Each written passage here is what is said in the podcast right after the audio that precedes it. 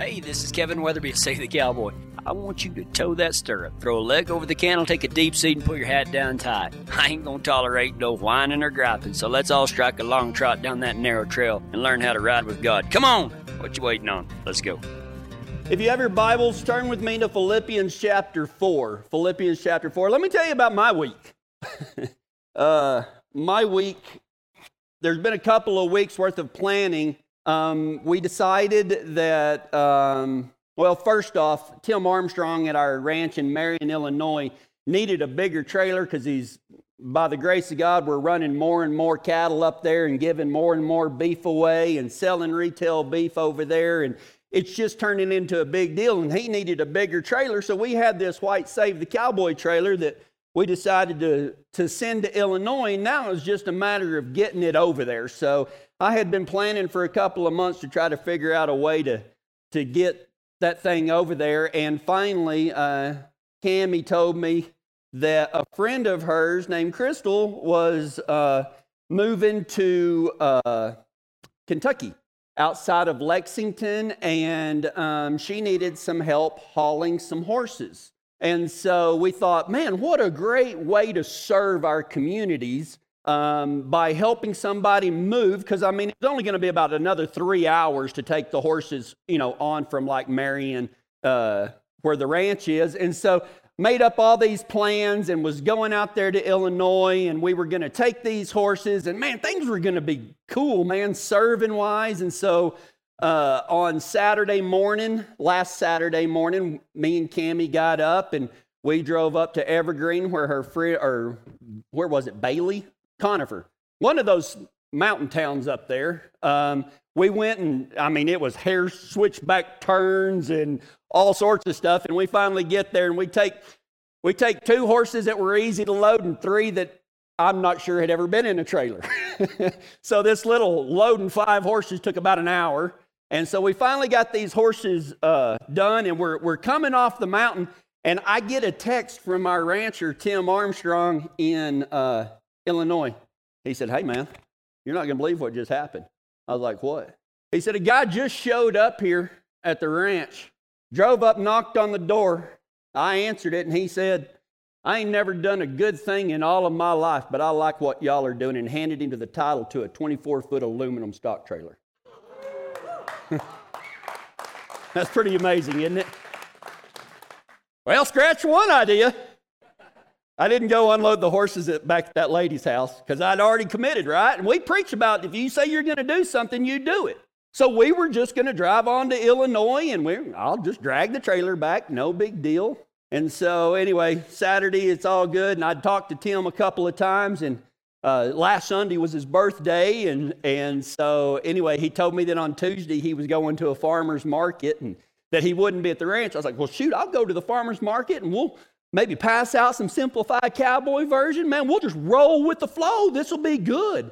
He's like, Yeah, man, that sounds good, man. I mean, I'm totally excited. I was like, Oh, happy birthday, by the way. He's like, Thanks. Sunday morning, I get a text from Tim's wife, Sarah Dear Kevin, I've been gone out of town for, I don't know, like a week or maybe a couple of days. I don't know. She's been out of town. Tim didn't tell me you were coming. Coincidentally, because he didn't tell me you were coming, I didn't know that I wasn't supposed, me and my brother weren't supposed to buy him a walleye fishing trip to Michigan. Tim won't be here when you get here. and she's like, I am so sorry. I was like, for what? Take, take the guy fishing, man. Seriously. I mean, like, no big deal. No, I mean, you know. So we went to Illinois, right? And we get to Illinois. Well, first we stopped off uh, at uh, Chad and Mandy Wiegand's. Uh, on Sunday night. We, you know, last Sunday I preached and then got right in the truck and we made it to just south of Warrensburg, Missouri. And man, that I don't know what it is about that place, but that's kind of one of my happy places. I've been there about three years in a row now. And I just, if you've ever seen their place, I mean, it's just so relaxing because there's green grass everywhere.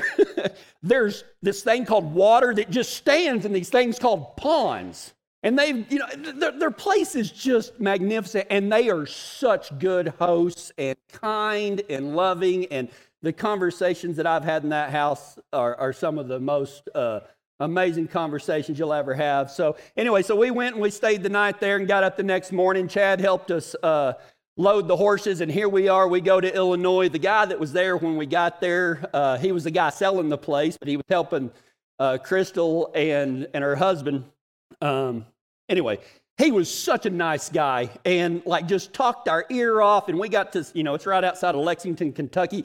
My gosh, there must be some money in horse racing. Whoo! Hey, if anybody watching around Lexington, Kentucky, if y'all want to donate one of those big spreads to us, we won't put racehorses, but we'll put a bunch of cows on there. We'll feed some people with it. So, uh, anyway, so we get to Lexington and like Tim's not there. like what do we do? And so, this whole way, I know everything that I had planned is exactly what's not going to happen.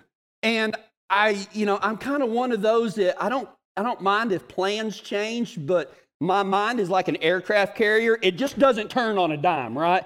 I got to have some room to, to change my plans and get my mind made back up of what we're going to be doing. And so the whole way out there, I just kept telling myself, well, I don't know what's going to happen, but let's just make it an adventure. Let's just make it an adventure. So we dropped off in Lexington, Kentucky, or outside of Lexington, Kentucky, and Cammy said, Well, what are we going to do now? I said, We're going to go have dinner in Nashville. She's like, It's like five hours away. I know. I should have got a picture of pulling the Save the Cowboy trailer down Nashville's main street. Do you know there ain't nowhere to park on that street? We had to park at a Travel America truck stop and Uber over just to eat some lunch at Miranda Lambert's Casa Olay or whatever it's called. But man, the, the music was good, the food was phenomenal. Um, you know, having a good looking girl on my arm and her having a trophy husband. I mean, what can what can get better than that, right? Right? So, uh, you know, we ended up making it about an hour. You know, by the time we dropped the horses off, it was about six o'clock, uh, five o'clock that afternoon. So we only made it to about where Mammoth Cave is, and I was just exhausted from two days worth of driving. So we ended up getting a motel that night and then just went and had lunch in Nashville the next day. and then we started making our way back. And I knew I didn't want to drive like 18 hours back on Wednesday. And so anyway, we start driving along, and uh, Tammy looks at me. She goes, "So what are we going to do?" And I said, "I've got an idea." And so Tammy's favorite thing to do is stop and have pie. You should listen to her say it. Can we stop and have pie? So we stopped at this like Patty's 1800 settlement where all the ladies were like in like old fashioned clothing and everything was old fashioned cooking. It was great, right? I mean, beautiful country. And so I start driving and uh, I look at the Google, you know, where it's sending us back to Kiowa. And we're going to try to stop about halfway between Nashville and, and Kiowa. And I notice we're going to be going through St. Louis. Well, we were going to get home on Wednesday, Thursday morning at 3.30, Cammie had to be at DIA to fly to St. Louis. That's where we stopped to spend the night.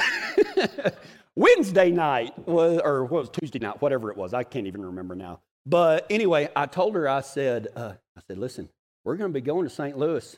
And her and her best friend have a dog named Slim, Slim Shady.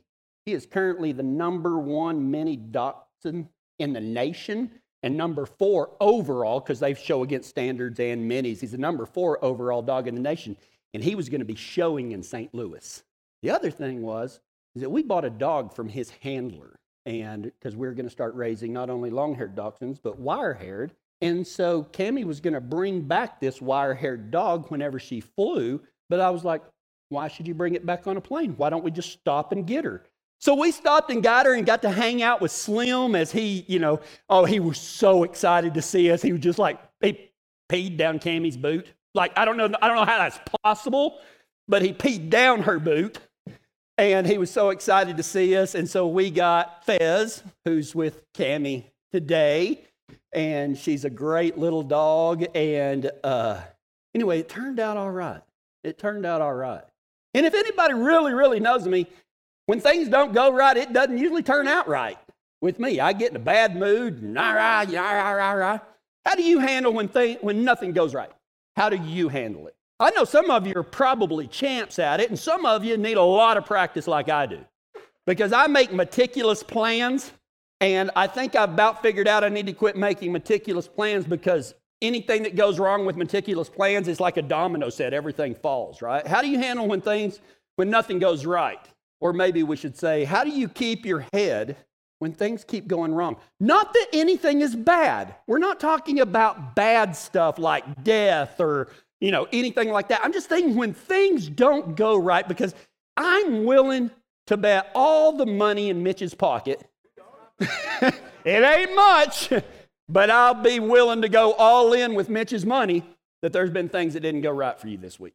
Your best laid intentions, your best laid plans thrown in the fan, thrown down the garbage disposal? How do you keep your head when things keep going wrong? Well, I was reminded at our podcast of Sarah's one of Sarah's favorite verses. It's Philippians 4.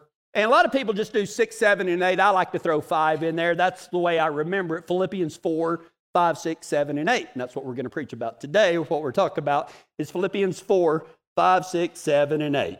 the first thing, let, let me just read this to you right quick and I'll start in verse 5.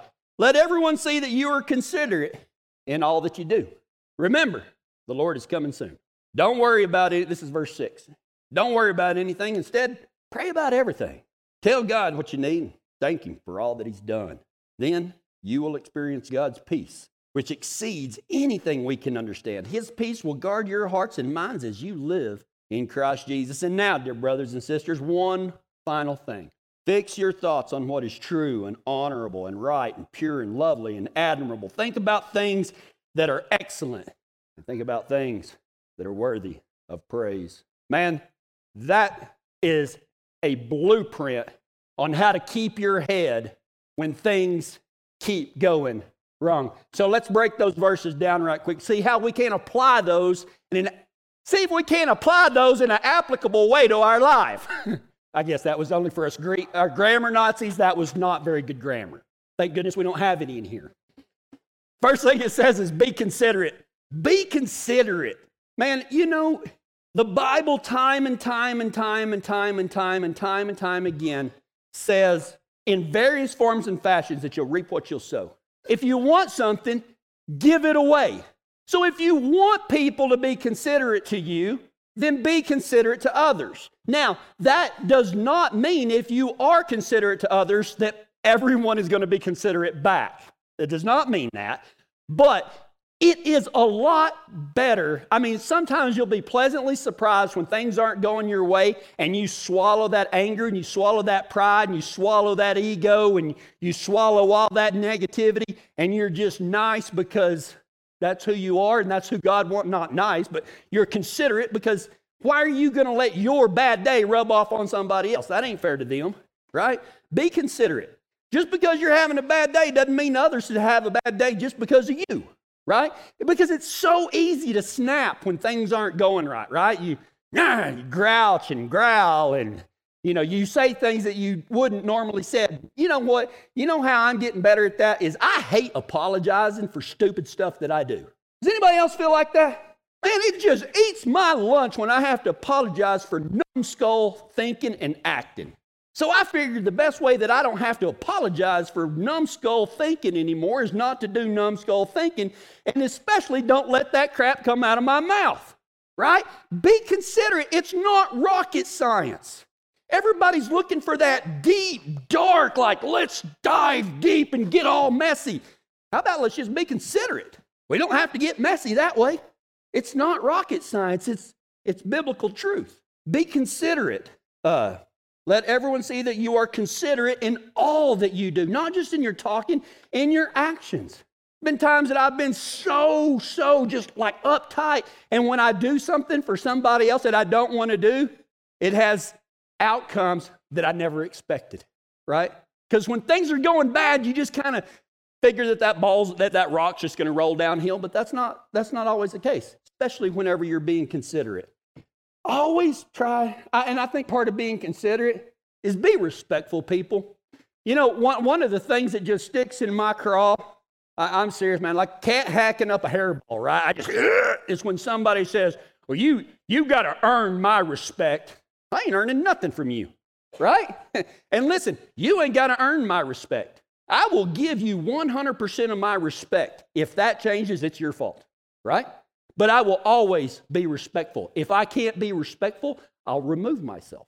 Be respectful, not because the other person deserves it, because of who you are, not because they need it, not even because they want it, because that's what God has called us to the lot. That's what God has called us to live a life like, is to be respectful, to be considerate.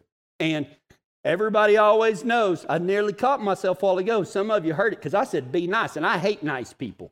Okay? I think that one of the main problems of this world is nice people. Because nice people, most of the time, are fakes because you can fake nice. Just a bunch of fake people walking around, right? Be kind. Nice doesn't cost you anything, kindness costs you something.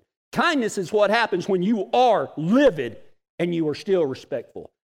Kindness is what happens when somebody else is being a jerk and the only thing you want to do is throw off your 14 throat punch karate moves and you choose not to and just remove yourself from the situation. That is kindness. The Bible is explicit about this. And, I, and it just, it, it's crazy how simple it is to hear so hard to put in to practice. Listen, everyone has something going on that you wouldn't wish on anyone. Remember that. Remember that. Every single person in this room is dealing with something that you wouldn't want to deal with okay? Every single person watching online is going through something that you don't want any part of. Remember that. And they should also remember it about you. You are going through things that nobody knows about, but that does not give you a right to be inconsiderate, disrespectful, or unkind. God has called us to be better than that. And you know what, guys? Y'all are better than that. Act like it. Be considerate. Second thing that Paul talks about in his, in his uh, passage to the Philippians is don't worry, but pray about everything. now we're getting into advanced stuff right here, right? But, but really, I, I don't know if it's that advanced or we just make it hard. Anxiety and worry never accomplish anything. Listen, although I did I did hear somebody say one time, That's not true, Kevin, because I worry about stuff and it never happens, so it must work. that. that has some weird twisted logic to it, but it's not true, okay? just, because, okay? just because it sounds good doesn't mean it's good for you, okay? Because Twinkies every day sounds good to me. That does not mean it's good for me, all right? So, you know, worry and anxiety never accomplish anything except it hurts us, which in turn, a lot of times, bleeds out to those around us. Anxiety and worry never accomplish anything. But you know what does? Prayer. Prayer accomplishes a lot. Why do you think that Paul says, don't worry about anything, instead, pray about everything? What he's saying is, stop the useless and get with the useful.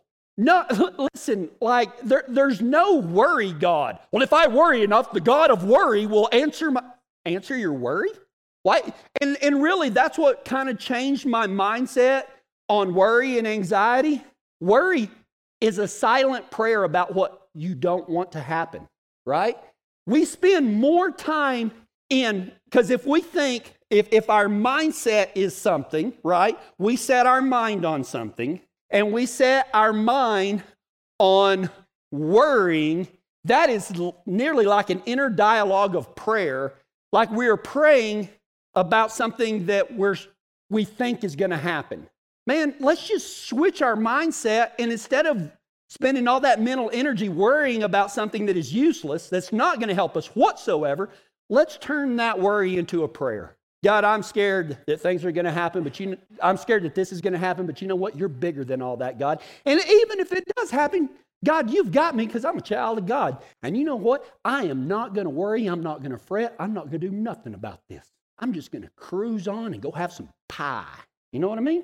This is, this is called Cami sermon. You know, whenever we left the pie place, the weather was beautiful. We get in the truck. We shut the truck. Just me and my girl windows are down, and I start driving off, and I hear coming from the trailer. Cammy looks at me. She goes, "That sounds like a bird." I said, "Don't you say it! Don't you say it! That was a bird."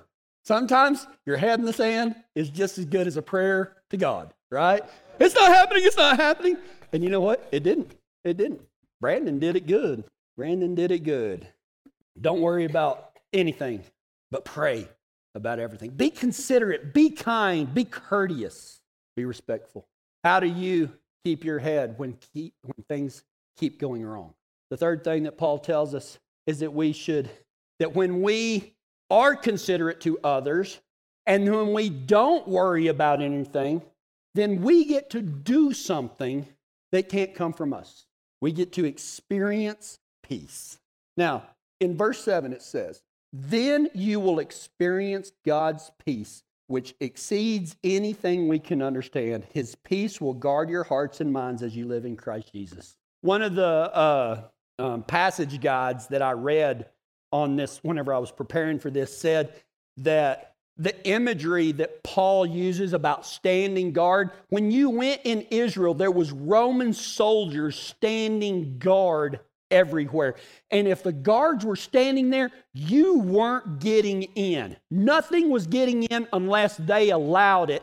And he, in biblical times, this would have been more monumental and understanding when you have Roman soldiers, centurions with the big feathers, you know, looking like a bunch of peacocks and, you know, spears and everything that are really guarding everything. Think about that imagery when you think of then you will experience God's peace, which exceeds anything we can understand. His peace will guard your hearts and minds as you live in Christ Jesus. See where it says live in Christ Jesus. Because when you are considerate, when you are respectful, when you are kind, when you don't worry about anything, but instead pray about everything, then you get to experience God's peace.